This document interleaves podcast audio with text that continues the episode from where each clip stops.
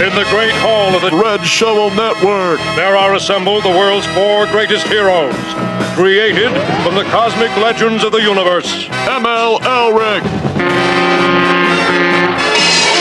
Sean Windsor. Mark Bellauer. And those three junior super friends Matt and Joey. and Wonder Dog. Their mission to fight injustice, to right that which is wrong, and to serve all mankind. You asked interrogative questions. Bring it I around my did too. face. It's gone. What are you doing? What are you doing? What are you doing? Come on. That is not paid for by them. That is paid for by the people of Detroit.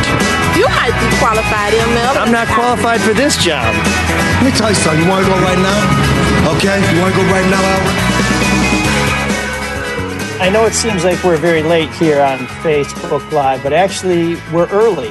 Things move a little slower here in Brutus, Michigan, home of uh, Burt Lake and Mullet Lake, which until recently had a special significance for me. But I finally got my hair cut, so I am no longer am uh, especially suitably uh, attired for uh, Mullet Lake. And sitting to my left, both figuratively and literally, is Teresa Baldus, Michigan's Journalist of the Year, who uh, she has a knife on me, so I have to mention. Did I say that she's Michigan's journalist? But for last year, she she hasn't done anything this year. It's been a bad start. Stop. Keep talking. But uh, she'll be joining us later. And of course, uh, trying to keep this uh, straight is Mark Fellhauer, Joey Zuver, Sean Windsor, and uh, Matt Jennings, who will be teaching us something that we thought we knew. He'll be telling us it's wrong, and he'll be telling us what the real truth is a little bit later in our weekly history lesson. Uh, we appreciate you joining us this week. This is sort of a a uh, stitched together show. So if we lose a signal, stay with us. We'll be right back. Um, we are brought to you by uh, Altes Beer, which is a, a real Detroit beer. But I can tell you, uh, based on some field testing I've been doing, very scientific, peer reviewed, it's great by the lake. And they say that Cleveland's the mistake by the lake. well, that's just because they didn't have Altes Beer. And it's the anything, anytime with anyone beer. It's great in the locker room. It's great in the fridge. And yes, it's great here on the shores of Burt Lake. Altes went away, but now it's coming back. It's a Detroit original, and you can find it on tap at your favorite bar restaurant or in the stores. If you don't know where to find it, go to altesbeer.beer. That's altes, A L T E S dot beer. And I should also tell you if you're listening or watching us on Facebook, we appreciate your patience. We should also let you know you're not getting the whole show. So you're going to want to try and download that so you can get room 7609 get some of our uh, our subscriber feedback, hear who's got a message to send out on Camisole, and a couple other features that are exclusive to our audio podcasts. You might want to we, uh, download the show too, because I have a feeling there's going to be a lot of cleaning up to do. Oh yeah, this already some of the outtakes. Well, how is that different from any other week? Go ahead, Mike. So, Uh, let us know. We'll be back in an hour. Go ahead. Okay. Wow. Um, uh, take your time. Uh, that prostate can be a bitch. So um, the uh, the last night I can tell you also doing some field testing here. Yeah. Uh, had some burgers using some meat we got from the butchery. Nice. Everybody here was blown away at how good they were. I mean, this was great, great stuff. I was a grill hero once again, and the butchery is the place to go for prime meats. I go there because of the best quality USDA prime and all grass fed beef and their pork 100% Michigan raised. Plus, it's convenient. You can get your meat in any portions you want, anything from a single steak to half a cow, which is tough to fit in a cooler, but they'll do it. Chef Dave puts out everything made in house, like their high end sausage and brats, and even his wife's delicious homemade desserts. I went there last week. Dave gave me a bunch of those. I, I would thank you, Dave. But the last thing I need is more sweets, and they were irresistible. So this month, if you're listening, tell Chef Dave and the staff there that you want your free pound of bacon. If you spend $50 or more at the butchery, just tell them ML sent you. Butchery's on Orchard Lake Road. It's easy to find. Just take Telegraph to Orchard Lake Road and head west. I promise you it's worth the drive. It sure was for me, and I'm coming from the east side. So you can call 248 682 cows. That's 248 682 COWS for those of you who don't know how to spell cows. And visit their website, thebutcherysl.com. That's butchery, S is in Sam, L is in lovely.com. The best place for prime meats, eats, and treats. And if I Oh, may, uh, oh, I guess you I guess you may. I've been hanging out there last couple days because I just live around the corner, and I tell you what, they have got some great concoctions. They just made me some ground beef with brisket, bacon, and sirloin. Best burgers I ever had. If you want to bring a fish in to get uh, butchered, he can butcher a fish. If you want to bring in a deer, he will butcher a deer. So there's a whole lot more than just uh, steaks at that place. A lot of service. In fact, he taught me he taught me how to butcher a live reed. So that's how good he is. this guy does everything. And uh, they also do home delivery because, uh, which Matt, I think you're going to appreciate when they take that restraining order out. When, Yeah, when I, know. saw you Hang there the on. other day and you said, "Where's my vest?" and I'd like a name badge, I thought this is getting you know there's fans and then there's then there's obsessives. So uh, so anyways, the butchery. Uh, Can I jump in on the butchery? oh, sweet Jesus! Okay, One no. more person on the this butchery. is an incredible endorsement because Oh, the, the hamburger patties we made last night. I have a my sister in law does not eat red meat, and she was making she fed her to her children, and and she said usually when the hamburger, it's tough when you cut through it. She's got this this just crumbled when you ate it. It Yeah. was probably the best hamburger I've I've I don't, I don't know if I say ever had, but I was I was blown away at how it did crumble. Fantastic ground beef. And coming from someone who doesn't eat red meat, she gave it to her kids and loved it. What the hell kind of burger was she eating that was tough to cut through? well, most, you know when you, you if, if they're if they're grilled they don't the ground beef doesn't always come out nice and crumbly Okay, like I'm gonna I'm gonna come over to y'all's home at some point and show you how to cook a hamburger. Sean, I, I thought you specialized on s- in sausages. No, no, no. I'm happy to come help uh, somebody in Grosse Pointe learn how to cook a hamburger. I mean, it's, it's you know we're gonna talk about the connection from Harper's to Grosse Pointe in a bit, and uh, so let's talk about the the Detroit to Grosse Pointe connection now. Well, we were, but that's all the time we have this week on ML Soul Detroit. Please listen to all our other shows No Filter Sports, No BS News Hour with Charlie Duff, and the Drew and Mike Show. Thanks to the Butchery for taking over this week's show.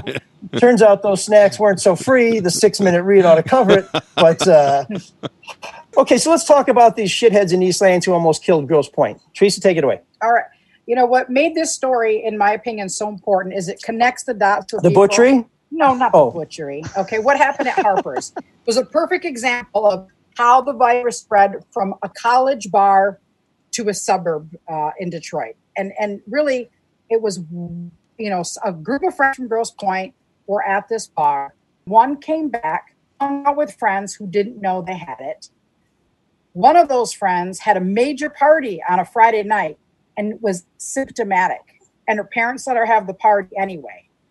Understand this, folks. That's symptomatic, not asymptomatic, Yeah. where you have it but you don't know it. Yeah. This is a kid who's like, I don't feel right. Hey, come on over. You know, it was a girl. It was a major bash. Girls can be kids. So a lot of Did kids. you think I meant a little goat? No, stop. Okay, go ahead. So anyway, so you have this major party. I don't know what I'm doing. She's it's Friday night. So the person at the bar, I think, was there from Wednesday. I don't know if it was the Wednesday before. Friday night, big bash. The person who had the party had symptoms, but didn't get tested until Monday. So by then, other people still been around her, but at the party. Doesn't disclose it until Tuesday night that she's positive. By then, other people who weren't even at the party um, oh, I interviewed one mom. Her daughter was never at Harper's. Her daughter didn't even go to this big bash. Her daughter went to a bonfire that someone from the party had been to and and got it. And you know, a 19 year old girl. Now, the whole family of seven is in quarantine. Another woman, um, her babysitter went to the party, got it, and then comes back, babysits her kids, exposed. Oh, They're all now in quarantine. So, Grosse Pointe Park had two cases, and then the next day they had 12. And The- these are all kids. The family that had the big house party, how symptomatic was the girl? Was it just a cough or? Uh, I, I don't know. Don't know I don't know. All I know is that she was symptomatic.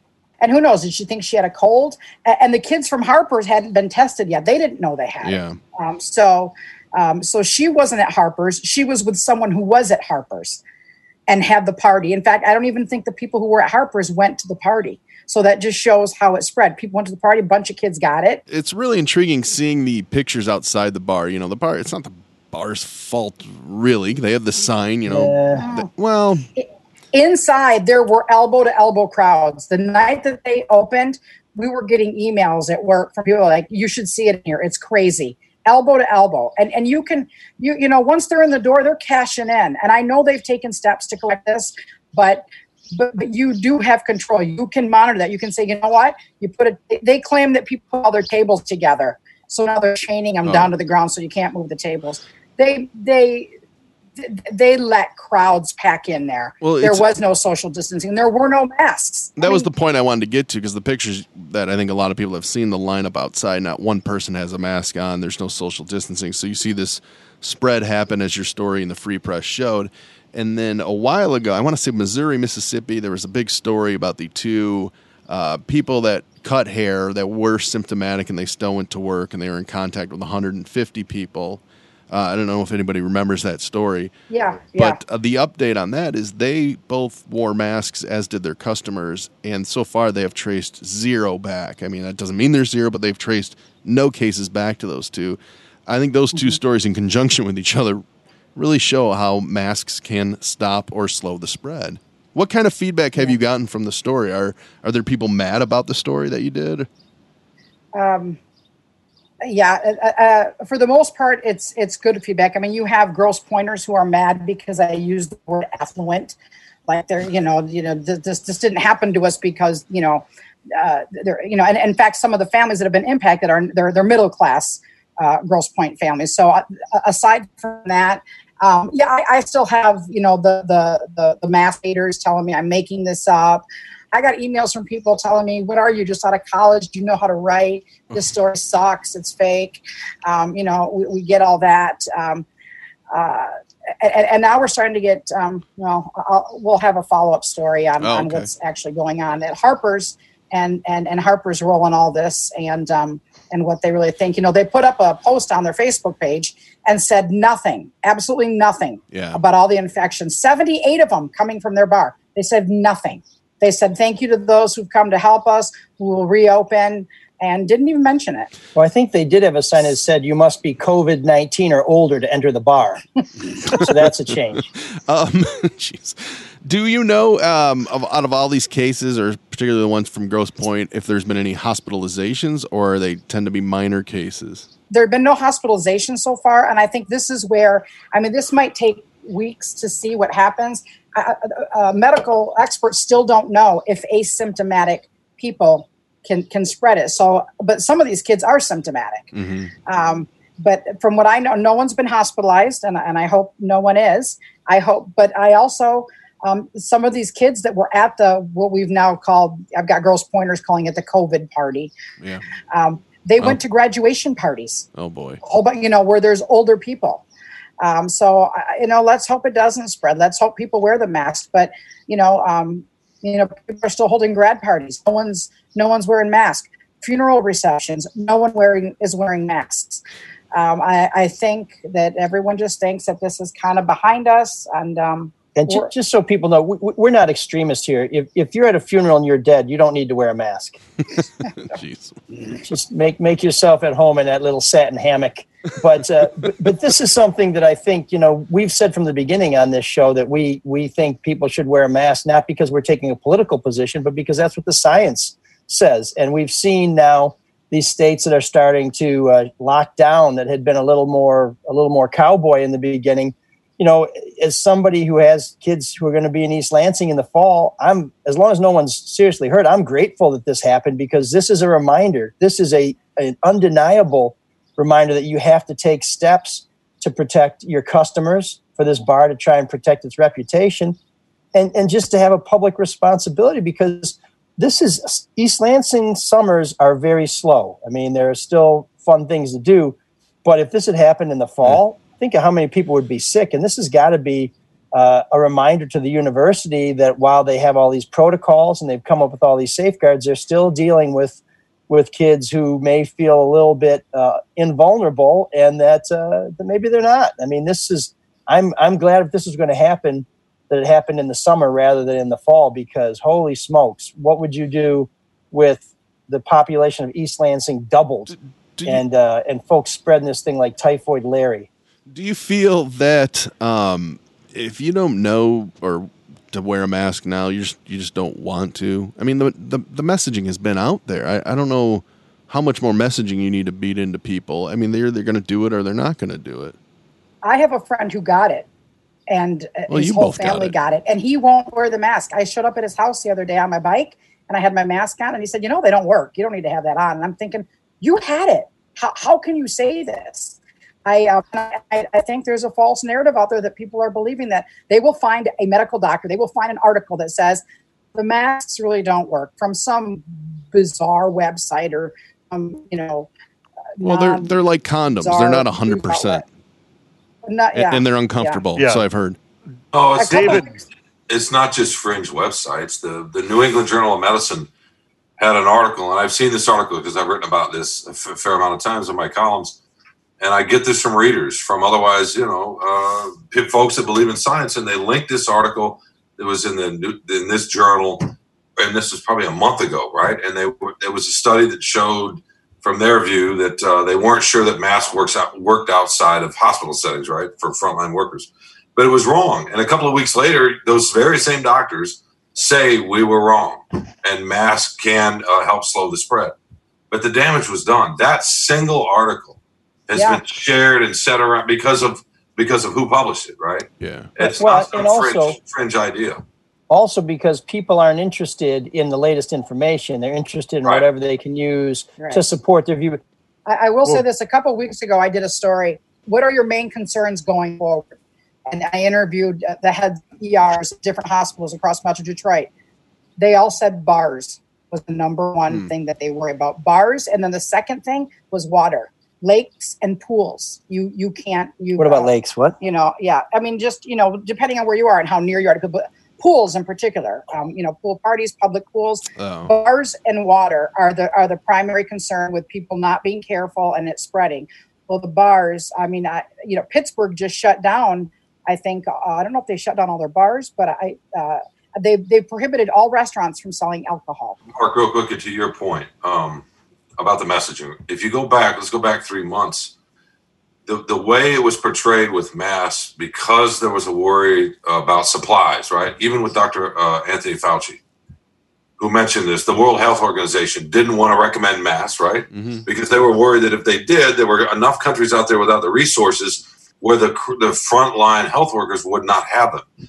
And the WHO has since amended their position. The CDC has been fairly consistent from the beginning, but it, it, it the messaging was confused from the start, Well, and we're we're still trying to recover from that. part And part of President that. Trump could fix this right now, right? He could wear Well, a mask at the podium tonight, and his supporters would be in them tomorrow, and he could change it just like that. Well, I mean, I can understand why people would distrust that message when they're telling you not to wear a mask, but they don't tell you necessarily the reason why at the time.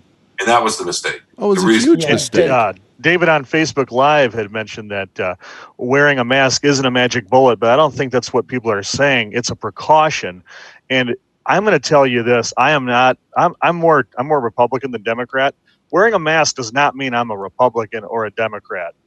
So uh, wear your mask as a precaution, not because it's going to save everybody's life or because it doesn't work. Just There- wear one. There's been um, other interesting stories with uh, COVID, and both uh, Teresa and ML, you, you guys both tested positive, written about it. Um, but the story now has been that it, there can be impact you well beyond, you know, two weeks, a month or two. Do you guys still have symptoms or pains or anything from contracting COVID? Well, I still have a pain, but it's i was just going to say this right here it's right here.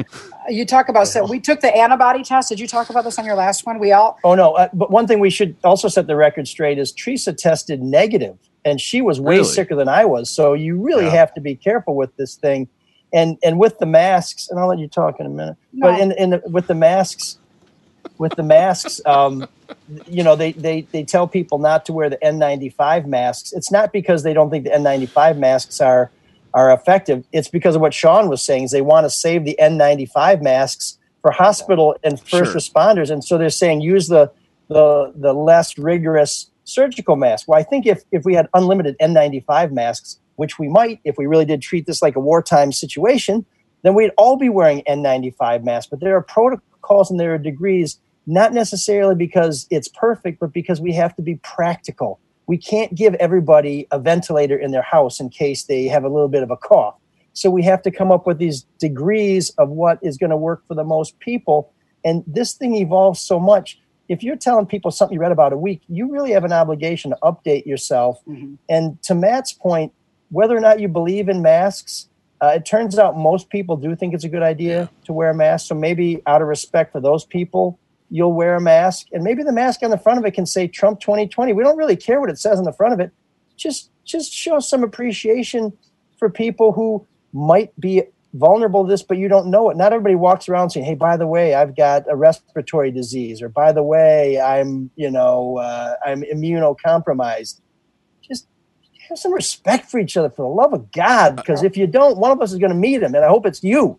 Anyway, going back to the antibody. Oh, sorry, thing. Beth. Yes, So, Anyway. so he tested positive. I tested negative. A- About a week and a half ago, our whole family went in for the antibody test. I carry the antibody. Mike carries the antibody. Our daughter carries the antibody, and our fourth daughter does not. Which is so you know how Interesting. and, and the one who does have the antibody, the daughter, no symptoms whatsoever, nothing Wow. absolutely nothing. So, did she get it and give it to us? Did we get it and give it to her? Um, we don't know. But also with the antibody, because everybody keeps questioning, they're like, "Oh, you have the antibody, you feel safe now." We don't know how strong the antibody is or how long it lasts. Uh, like um, uh, the SARS antibody and MERS, that, that lasts two to three years. Where like the measles is lifetime um, you know, this antibody might be, we'll, I'll get tested for it again and see if it's still in there. I was relieved to see that it was in there so that I do carry something, but it, I have other friends who had it, who had uh, COVID, and they took the antibody test two months after the infection and no antibody. So it could be they had it and it's gone already. I mean, this is so new. We just don't know. Wow. Um, we have shown no ill effects, no lasting effects. But I was listening to Chris Cuomo the other day, who's probably one of the more high profile guys who's been sick. And he says that he still feels like he has reduced lung capacity. And that's a dude who never shuts up. So you'd think his lungs would be pretty strong. So it, it there are people who also say they feel like they're a little less mentally sharp now, Yeah. that it may have affected them. And and apparently there are different strains of this where they can tell some people were infected where the first infection was in New Orleans, and other people can tell they were infected because the first infection came from China. So it's just a it's a weird thing, man. And and for all we know, our daughter who doesn't have antibodies, maybe she had it first, and they faded, and we're gonna fade. So it's it's a it's a crazy thing. But um, but I, I think the reason we want to have Teresa on to talk about her story in the free press, which you can find at freep.com, and we certainly appreciate it if you subscribe to support all of our work at the Free Press, is because this really feels like one of those things where somebody who says, you know, "I- I'm a skeptic, you got to show me. I, I think we've been shown, okay? I think we've been shown, and uh, and and Matt's uncle, who was this is Uncle Bud we're talking about, Matt. Uncle Bud, who actually was in the Korean War, not World War II. I apologize. Mike, uh, He was in the Matrix too, but we don't need to get caught up in that. But, uh, but yeah, I mean, maybe Uncle Bud had some more good years, some more good stories, and some more flatulence for other people's funerals. So Uncle Bud, Yeah. you know, we want to keep the blue flame burning for you, and and COVID nineteen, you know, kind of robbed us of that. So you alluded to a follow up story on the the spread from East Lansing Oh, to the Grosse Pointes. What uh, can Yes. you tell us what's going to be in the follow up? Like where where it's going? Mm, stay- It's uh, um, it's about Harper's and um, and what they're what they really think all this. Interesting. It's about Harper's, yeah, Cryptic. yeah. When I went to Michigan State, the worst thing you'd get at Harper's, which was then known as Dooley's, was crabs. So things have gotten a lot tougher. Yeah, I get- hung out there. I didn't get crabs. That's not where I got them. for the record. Didn't have them. I felt bad looking at that line because I'm thinking, you know, you don't want to judge kids as much. I'm trying to put myself back in that time. I stood in those lines. We all did. We packed in there. And I'm thinking, what would I do right now if this were going on and I were, you know, 20, 21 years old, still standing in that line? I'd like to think I would wear a mask or wouldn't go, but I don't know. I mean, we all did reckless things when we were young. I did notice James, she's the I'm only going to one. head out. I'm gonna head out. Yeah. Is that cool? Bye, Yeah, everybody. no, that's Bye. good. All guests appearing on ML Sola Detroit receive a 12 pack of Altes Lager. Oh, he loves beer. Sean, before Sean offers to come over to our house and cook those crabs up for us, we uh, we need to we'll tell you about some other a, people let's, out there. let's start with a hamburger. Let's start with something simple. I'll bring a jackhammer, since apparently that's what you guys have to use to get into the middle of your hamburger. David Hubbard from the butchery just said to Sean, "Thank you for keeping the show on the tracks." Have we mentioned the butchery yet today? Thank you, Butcher Man. Let me just say this before we wrap this uh, this segment up to kind of the, to, to what ML was saying. He had a, a nice moment. She of- took the full beer. I don't know. But I- what I was going to say, Mark, real quickly, is that to, hit, to him talking about the mass and thinking about each other, whenever I've written about this, including the Aubrey Huff column a couple of weeks ago, because he said he didn't believe in masks, right? I hear from readers that say they respect my right to wear one. They want me to respect their right, I guess, to not wear one. And uh, the difference is, I mean, and they're sort of unable to see the, the difference. If I choose to wear one, that's not affecting them. If they choose to wear one, that's affecting other people. And trying to Choose get not, people to yeah. kind of come together to say, hey, can we just put it on for 10 minutes while we go to the grocery store? I, we, we got to be able to agree on a few things in this country, right? And The I, I would think this would be one of them. the problem is as um, as this goes on, people will dig in a little more. Nobody likes to be told what to do, and That's true. and, and when you shame the people uh, or present facts for either side, they just they get more mad and more resolved in their position, and it's just you know I I don't know. Frankly, I'm sick of seeing videos about uh, people getting in fights in a grocery store over it or any business. It's just it's really to the point where it's exhausting. Because the fact of the matter is, and maybe this is unreported, and you guys both work um, for the media, for the mainstream media, is I, I don't feel like there's enough stories that say, hey, most people are wearing them.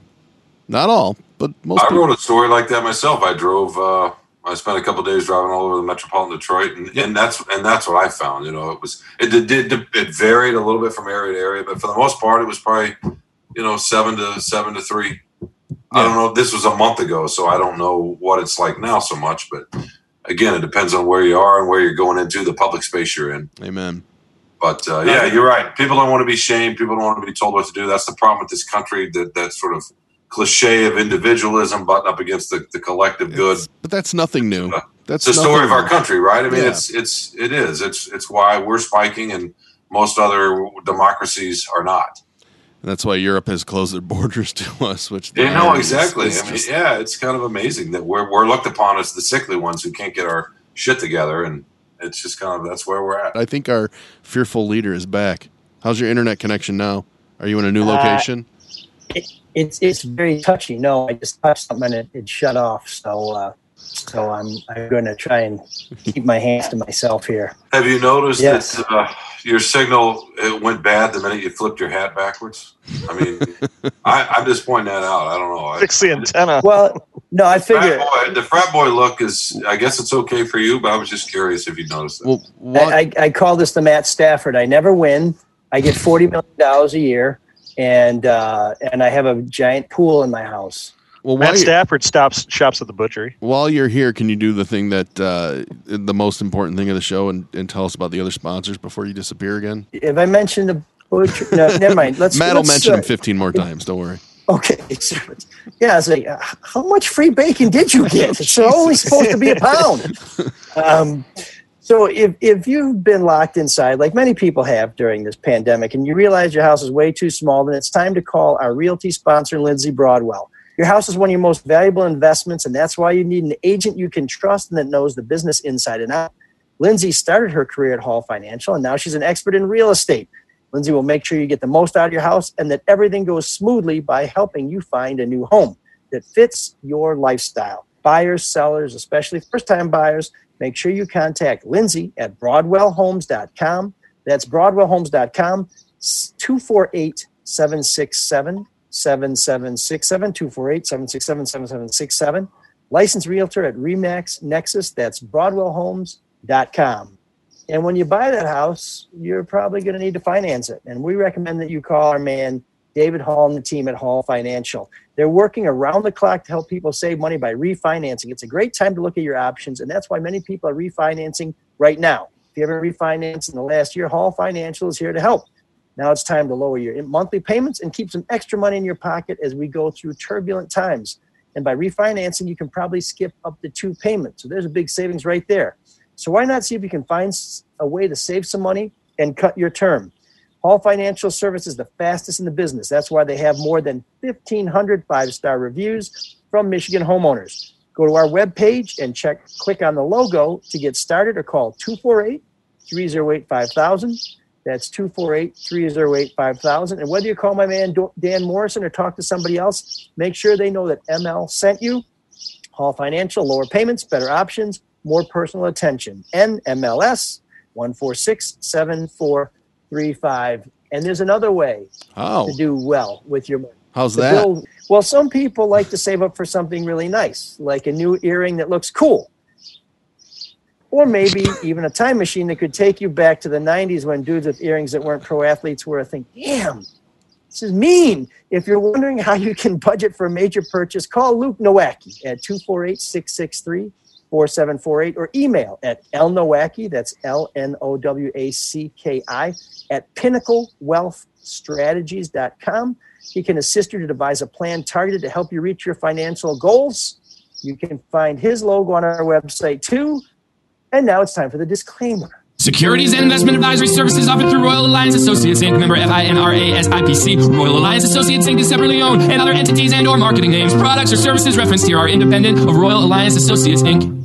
This week's show is brought to you by the Butchery. So Well, quickly, I will we- say something about Luke Nowacki real quick. Matt is taking over the shows today with the sponsors. Yeah. Yeah, he's, Matt's got a signal, so How many, uh, I guess how it's many side deals have you cut? I don't know, but we need to get Matt back out on the road.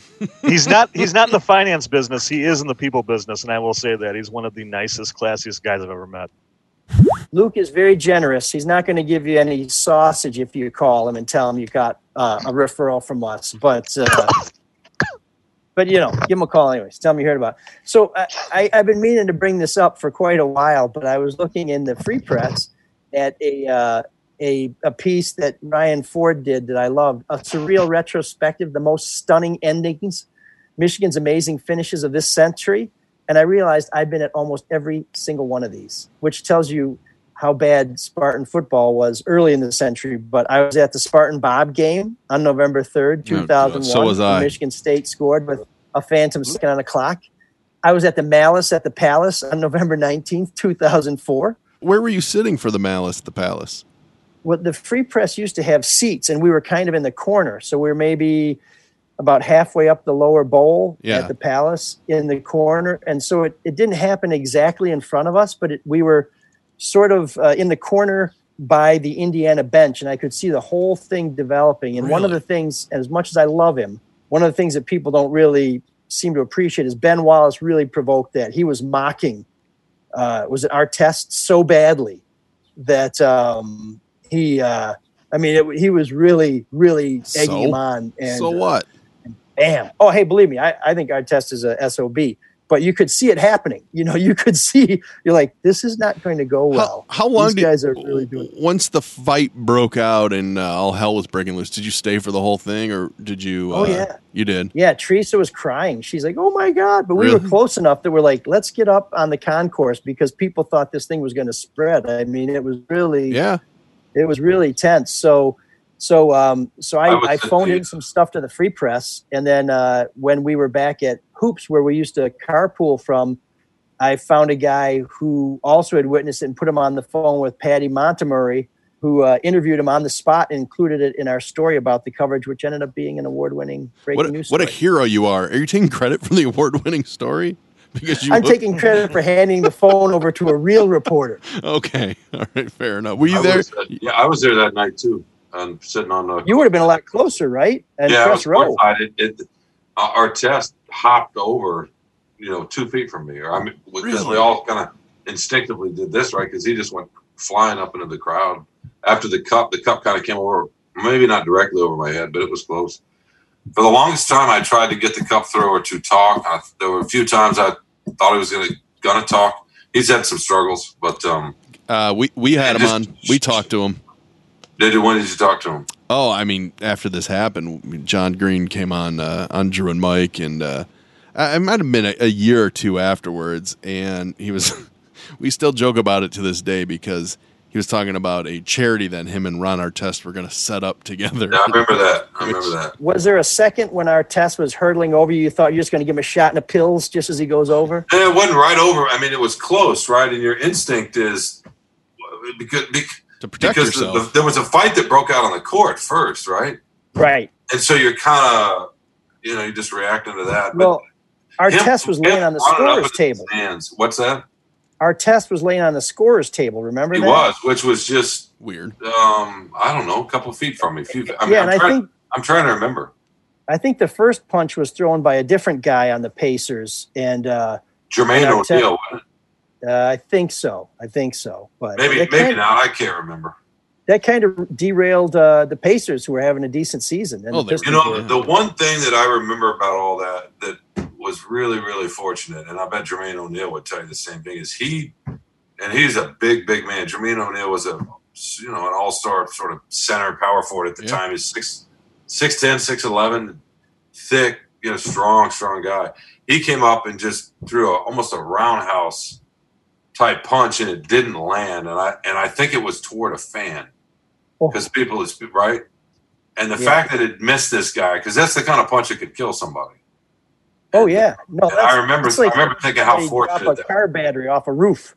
yeah, I just remember thinking, as bad as it was, boy, that could have been a lot worse. Yeah. So, anyways, I was there. Uh, I was at the Yuri Fisher game, and, Oh, and God, so that was was Jim frightening. Schaefer sitting in different seats.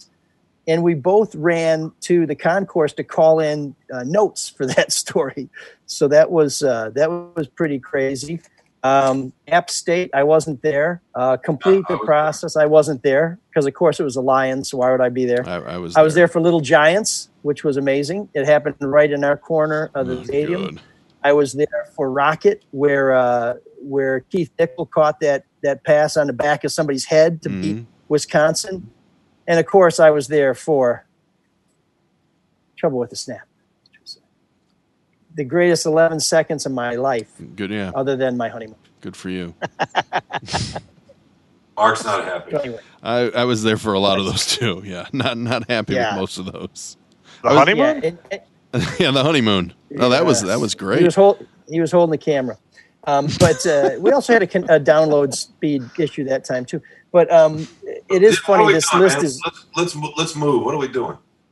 Yeah, are you going to talk about your Kilpatrick article, or do you want to go argue? let's let's let's chop it up with the great debate. I think uh, there'll be more to say about Kilpatrick in the future. Always is. I won't change my mind on anything, regardless of the facts that are set out before me. I'm dug in, and I'll never change. Very nut. Very two. Very nut. Very two. Very nut infinity. Very two infinity plus one. No. So I'm officially off duty. I'm on furlough, uh, helping the newspaper save some money and uh, spending some time out on the lake, which is one for them, one for me. But I saw on Sunday that troubled me deeply, and you can get the full coverage at freep.com. It's making national headlines too now. I saw it also reported on the in the Washington Post, and that is protesters from the Detroit Will Breathe movement and some other uh, social justice endeavors uh, riding on the front of a police car on a police SUV. Depending on who you talk to, they were either impeding the vehicle's uh, progress, and the driver had little choice other than to move forward or have his vehicle, I guess, invaded because they claim hammers were being used and the back window was smashed out. Or if you take it from the protesters' point of view, this cop car was trying to stop them from getting to where they were going to go. They surrounded it, and then he took off, putting people in danger. Um, I've seen the video, both it's been on social media. I've seen the dash cam video, which we'll try and put on our website. That's mlsoulofdetroit.com, so you can have more of a perspective to judge for yourself. But what I'm really concerned about, what I want us to try and dig a little deeper into, is Detroit had its problems with police brutality going back to Malice Green and before. I've had my own run-ins with police that I don't think were necessarily justly resolved. But with these protests, we have been blessed not to have vandalism, not to have looting, not to have fires or anything like that. Some cars have been damaged, and uh, and some protesters say that they've been roughed up. But it feels to me like we're getting to a flashpoint, and my, my concern here is um, is one of the concerns that, that it really starts before this because when you watch the video, you know these protesters are climbing on this police car. Uh, and there's one of the, the the dash cam videos show that there's somebody putting a sign on the front of the windshield so the driver can't see. Mhm. that's got to be terrifying, especially with people pounding on your back window. My concern with these things is what happened at the beginning. Did the police need to be in the middle of that spot? Did they need to move forward? Did they have to put themselves in that proximity to the marchers? And that's where I wonder you know, do you put yourself in a position for things to get out of hand? And that's where the police would bear some responsibility. Or are you doing your job and people decide to try and turn it into something? My concern here is I should not be able to punch you. That's not right. But you should also not run into my hand and claim that I smacked you. And I'm not sure where that point is here. And, and perhaps our debate is not who is right and who's wrong, because that issue may be a little harder to discern with everything that's gone on. But but perhaps the debate is: is it time for the police to say, you know what, you want to march, march. We're going to leave you alone. The protesters have not been bothering personal property. The protesters have been, you know, eh, perhaps a little rude in some of their chants, but for the most part, have not been disturbing anybody. Is it time for the police to say, you know what? If you get run over going through an intersection because people aren't paying attention to you, that's a risk you take by walking in the street. But aren't they following orders? I mean, can't they just change the, you know, whatever? They're following rules by stopping them at certain times, correct? Well, they're they're providing an escort, Yeah. and then they're also covering the back end. Basically, That's it's almost that like a funeral doing. session where the Yeah. police will make sure that intersections are shut down so these people can walk through. And I guess you know, uh, my initial thought was we would debate who was wrong in this. I mean, I, I don't I, think there is definitely think that it's a mistake to get on the hood of a police car. If you're concerned about police being brutalizers, why would you expose yourself to brutality? But um, but I want to know about police tactics more on that. Aren't the know, police there mainly as a deterrent so stuff doesn't um, doesn't break out? If they're not there, maybe it does. And if it's not them closing the street, who's to say another car would have ended up in that situation? Um, I'm never a big fan of protesting that stops traffic anyway, in general, because what frustrates Oh, people God. more than traffic? I mean, people hate traffic. oh Um, my god. I, I just I, I don't know. I guess uh, if if you want to let them just march without the the procession, without the police escort, w- what happens then? That that's kind of my fear. Because for the most part, like you mentioned, the top of it, it's been very peaceful. I'm uh, I'm sort of with Mike on that. I, I don't want to see. I hate to see, um, especially if it's a large enough crowd, start mixing with just regular traffic. Yeah, It just doesn't seem to be good for anybody. But on the other hand, the, the point of the protest is to is to disrupt at least a little bit to gather, um, not gather, but uh, uh, command attention, and that's important too. So I mean, and I don't mind, uh, and maybe a lot of people will disagree with this. I don't mind at all. The police are out there, kind of helping that, like a funeral funeral procession. I mean, you know, police are out, and I know they get paid a little bit extra, but they're get they're out uh, managing traffic at a Pistons game, right, Sure. or uh, or a Lions game. So the least they can do, and and then, and that's fine. And those are uh, important duties, I guess, in a way. But protests are too. Uh, so I don't know that I completely agree with Mike that they should just be. They shouldn't have at least some help. But uh, but you're right. It's a tricky it's a situation. no, I, it's not almost sure. it's almost a no win situation though for the It kinda, it kind of is. It kind of is. But you know, to the larger point, these protests have been uh, kind of a beautiful thing in Detroit. You know, right? I mean, Detroit. Detroit has been a, a fabulous example. the protesters, what they're saying, oh, you probably don't want little kids to hear the language, but they've been peaceful. They haven't damaged property. In fact, one of the things, and we've mentioned this in our live coverage and when I tweet about it, is there are people who walk along trash. Uh, uh, there are protesters who are cleaning up after themselves. And uh, there was even one sort of uh, protest that happened in front of the Manoogian Mansion. And, and Mayor Duggan's comment was, I had no problem with them. In fact, somebody picked up all the litter on the lawn before they left. So these protests have been very peaceful. The police there, I think, at this point, protect property. They're there to protect the marchers from traffic. But uh, in fact, they they did protect them uh, a couple weeks ago when it looked like they were marching towards uh, a biker club that might not have well presence in front of the clubhouse. Maybe it's time to say we're pulling the plug. We're there to protect you. You've been behaving. As long as you behave, we're going to let it slide. But you know, when the, the, the police were the other day is that there was a guy on a moped who seemed to be driving around blocking police cars, and I saw him, just a little fat bastard, uh, wearing a helmet. So I'll give him that on a scooter. And you know what they say about moped and and, and some bigger folks. But anyways, that's a different story. Um, blocking a police car, and he's just he's like, you know, go around me, you know. And then we see protesters jumping on the hood of a police car that's trying to drive away. That just doesn't seem smart to me. To No. me, if No. you want a criminality and things like that, in court. I'm sure you could take any one of those people that were around the cop car and put them in the same situation. What would they do? The problem is we're at a point where nobody's putting themselves in the other guy's shoes, right? This isn't about let Sure. me see the world from your perspective and then Yeah. find out what we have in common to form a solution. It's if you no if you, you know, uh, to me it's it's it's it's time to let these guys march and until they prove that they're a problem, let them march freely and take you you pays your money or you don't pays your money, you take your chances. Oh man, the geeks have inherited the earth. Did I do that? What a dork. Does him wanting to play with us again mean that he's turning into a geek? Or we're turning into cool guys? I think everybody loves dead presidents. That's, that's why we have sponsors for this show, and that's why we encourage you to donate at mlsoulofdetroit.com. Just hit the little button there that says donate. But this week's Geek of the Week is You for your bad, It's your bad internet? What's that? Nothing. Go ahead. Carry on. You're fine. Oh, yeah. Use it to find it faster. Yeah, it's, it's, it's, on our list. It's on our list.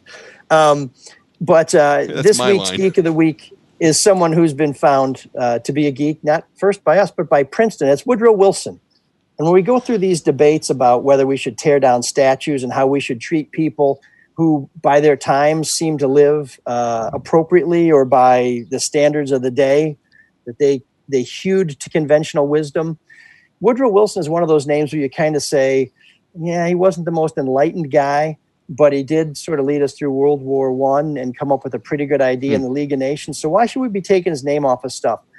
It's something I've wrestled with, but then I started doing some research after after Princeton, where he was president, decided to remove his name from their international affairs program and from a residential college they have there. It turns out that old Woody not just was kind of skeptical of race relations, it turns out that he resegregated government offices. In other words, in the teens, 19, 12, 19, whatever, uh, we actually were making some progress with this stuff. Well, he said, no, no, no, we're going to strip it. We're going to tear it down. Uh, in a meeting in the Oval Office with civil rights leader Monroe Trotter, Wilson said segregation is not humiliating, but a benefit, and you ought to be re- and ought to be so regarded by you gentlemen. Now that's just a, an insane and ridiculous position. And as president, not only did he reinstate segregation in the federal workforce, he admired the Ku Klux Klan and believed that black Americans were not worthy of full citizenship. Well, listen, Woody, you're 60 years behind the times, and that's in 1915, pal. So, or maybe 50 years behind the time. I'm not so good with math. Maybe I'm not worthy of full citizenship. As we debate which people we should uh, keep standing on pedestals and which ones we should tear down, I would say anybody who pushes us backwards when we're making some progress, they not only deserve to lose their statue, they deserve to be our geek of the week.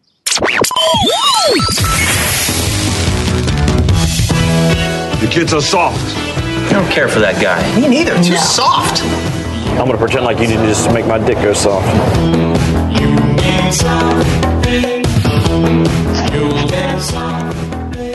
Before we get to another history lesson, I, on behalf of my fellow residents here of the beautiful uh, cottage here on Burt Lake, uh, built by Poppets a hundred years or so ago, I should uh, I should disclose that we have all been very careful about uh, being tested before we came up here. We take our temperatures every day with a touchless thermometer, and that people are washing their hands so much that uh, no one will shake hands because it's pretty much bone on bone. So I do want you to know that Ah. we are we are being responsible. I was And really, now, I was really worried about that.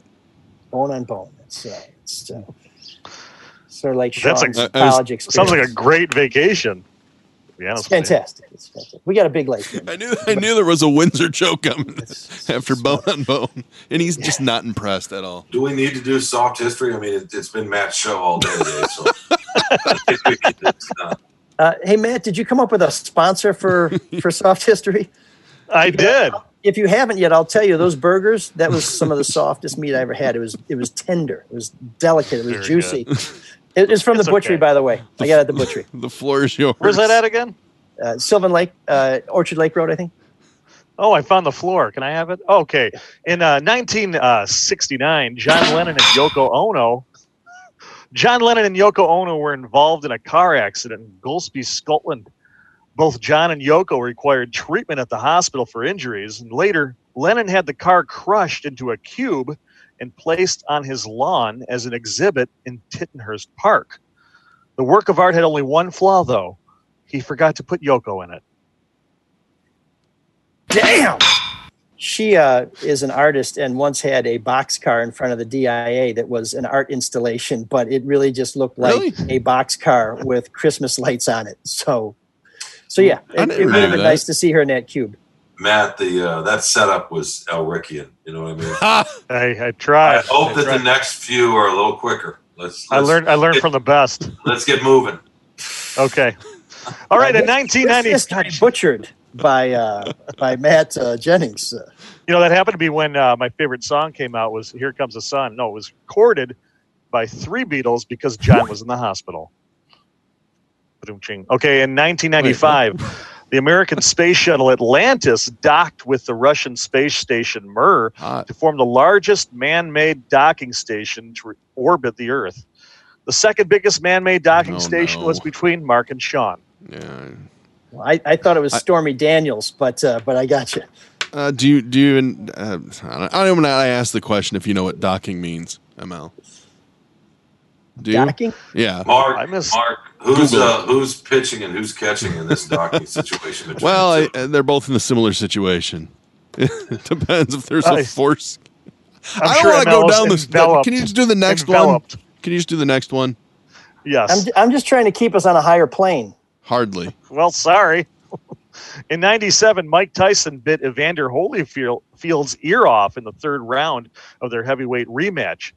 The attack led to the disqualification from the match and was given a suspension from boxing and a Ziploc bag to return the ear once it went through his system 30 hours later. Um, Hey, was that? if, you're, if you're looking if you're looking for delicious Michigan raised ears, you can get them at The um, butchery. Do you want me to finish this off? Please, please, more than and anything finally, ever. and finally, well, the moment we all been waiting for, in 2009, the king of pop, aka Michael Jackson, passed away at the age Oh, of 50 after suffering from a cardiac arrest caused by a fatal combination of propofol, diazepam, and 12-year-old scotch. Oh, sorry, I mean 12-year-old Scott. Oh, I I saw it coming, and I I just Ew. I, I braced for the impact. Oh God, so disgusting. Are you proud of You're my, yourself, Matt? you're my wingman. Are you proud of yourself? Uh, no.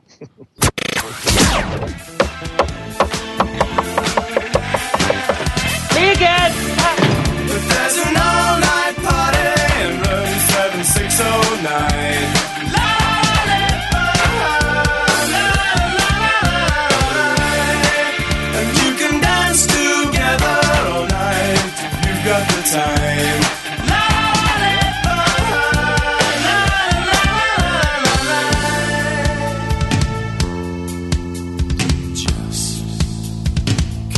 Well, we love hearing from our listeners. We love getting your emails. We love getting your voicemails. You can write to us at mlsouldetroit at gmail.com.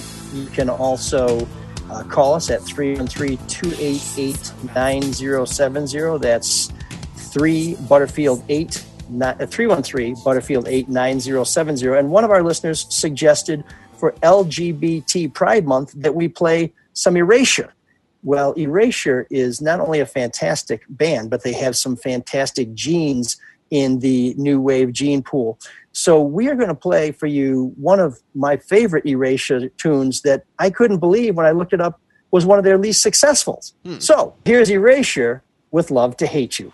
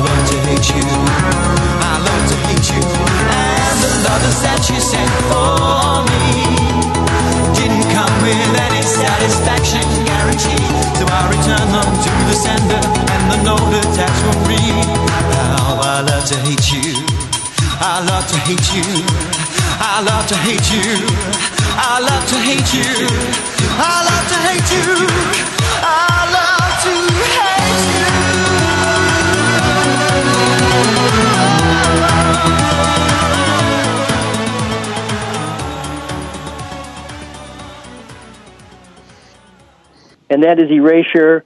Uh, love to hate you, which is why I'm on the phone now because I love to hate technology. I love that it brings us together, but I hate that it also pulls us apart. What a And, uh, disaster.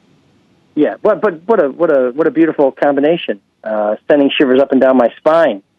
Um, I like to read a murder mystery. I like to know the killer isn't me. That would seem pretty obvious, I would think. But these are the kind of lyrics you get with Erasure. It's kind of got a heavy duty disco beat. This this song was heavily influenced by Donna Summer. And while Erasure has been tremendously successful, you should know where Vince Clarke got his start.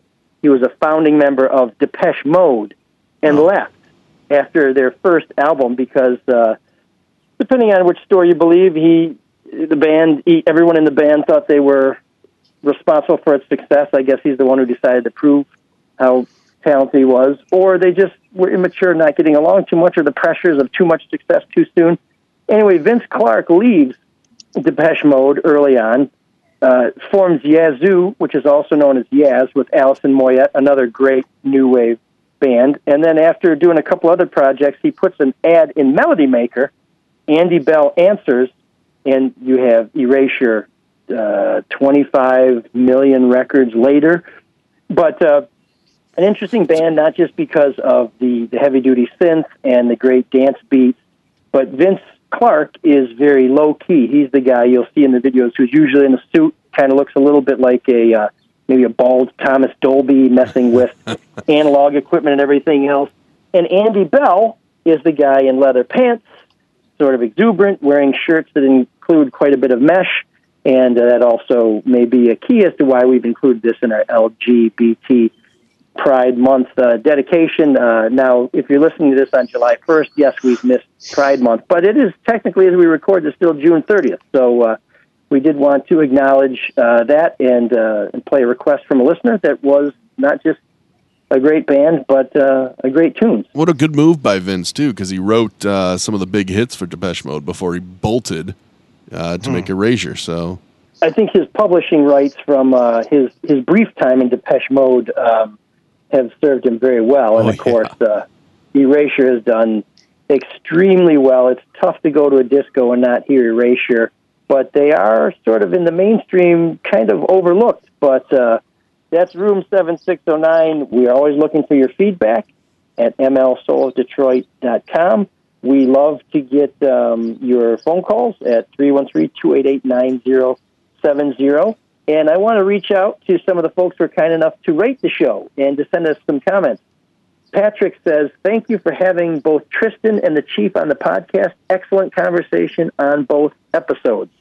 We love it when you rate the show, whether it's a five star or one star rating. Here's a five star rating from M. Person. ML, thank you to Chief Craig for his insightful perspective. We are thankful for his leadership. Great questions from Mark and Sean as well. And Norm, multiple explanation exclamation points, writes, Another great show. I'm proud of our police chief. I think he's smart, fair, and honest. Amen. So, uh, I would agree so with that. we appreciate your feedback on both our show with the protesters and with the police. We want to give you balance. We want to give you all sides, and that's what we hope you've come to expect from us. And let us know if we're not delivering. We also appreciate uh, folks who support us with a donation. Mark, how do they give us their hard-earned uh, shekel? Uh, MLSoulofDetroit.com is the website. Nice little uh, donate button there. Or there's a store button. You can click on there. There's still some shirts, uh, some clocks available. you can buy something, which we take some benefit from, or you can participate in our Cami Soul program where you give us a message and we read it on the air. We need a minimum $20 donation, and that's uh, Frank the plumber did a little better than 20 bucks. And here's his Cami Soul message. Audio separated at birth. David Bowie. This is not America and R. Kelly. Girl, would you like to come back with Rob to America? Thank you for the dynamic interview with Detroit Police Chief Craig. We are tremendously blessed to have him at the helm. Furthermore, I may not agree with everything the previous guest Tristan stands for, but I can appreciate the different viewpoints. Thank you for being an equal opportunity soapbox up the iron. And Christopher sends us twenty dollars and then a second donation for one cent. He says the previous twenty dollars was for the twenty dollars it's not on before eleven AM and it started at ten fifty nine. LOL. Don't bet against us, man. One of these days we actually will start on time. Thank you for putting up with our technological challenges, most of which are due to my uh, incompetence. And uh, please listen to our other shows. That would be the No BS News Hour with Charlie LeDuff, No Filter Sports with Eli, Denny, and Bob, and the Drew and Mike Show, the uh, Drew and Mike podcast. And Matt has a special message for us that has nothing to do with fine meats. Matt, take it away. That's right. I just wanted to make a quick plug out for a very dear friend of mine, Matt Riley, who heads up killercares.org. Uh, about a week and a half ago would have been the second annual Killers Fifth Avenue Bash in Royal Oak, but of course that didn't happen. So I just wanted to remind people that if you would like to donate to a good cause, please go to www.killercares.org.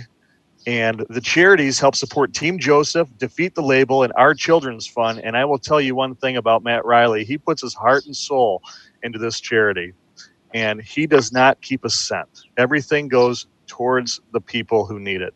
So if you aren't sure where to put your money because you don't know if it's going to some big conglomerate or some you know big CEO somewhere, give to killercares.org. And I don't want to make this show all about the butchery, but Matt also has some of the best soft meat in town. That's right. Maybe we should have stopped a minute ago. Anyways, thank you for listening to ML Soul of Detroit. Unless anybody else has some Bon Mo's, it's time for us to turn it over to my friend Cyrus. Can you dig that? Can you dig it? Can you dig it?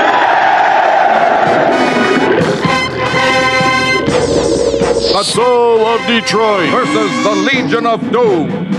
This is the challenge of the Super Friends.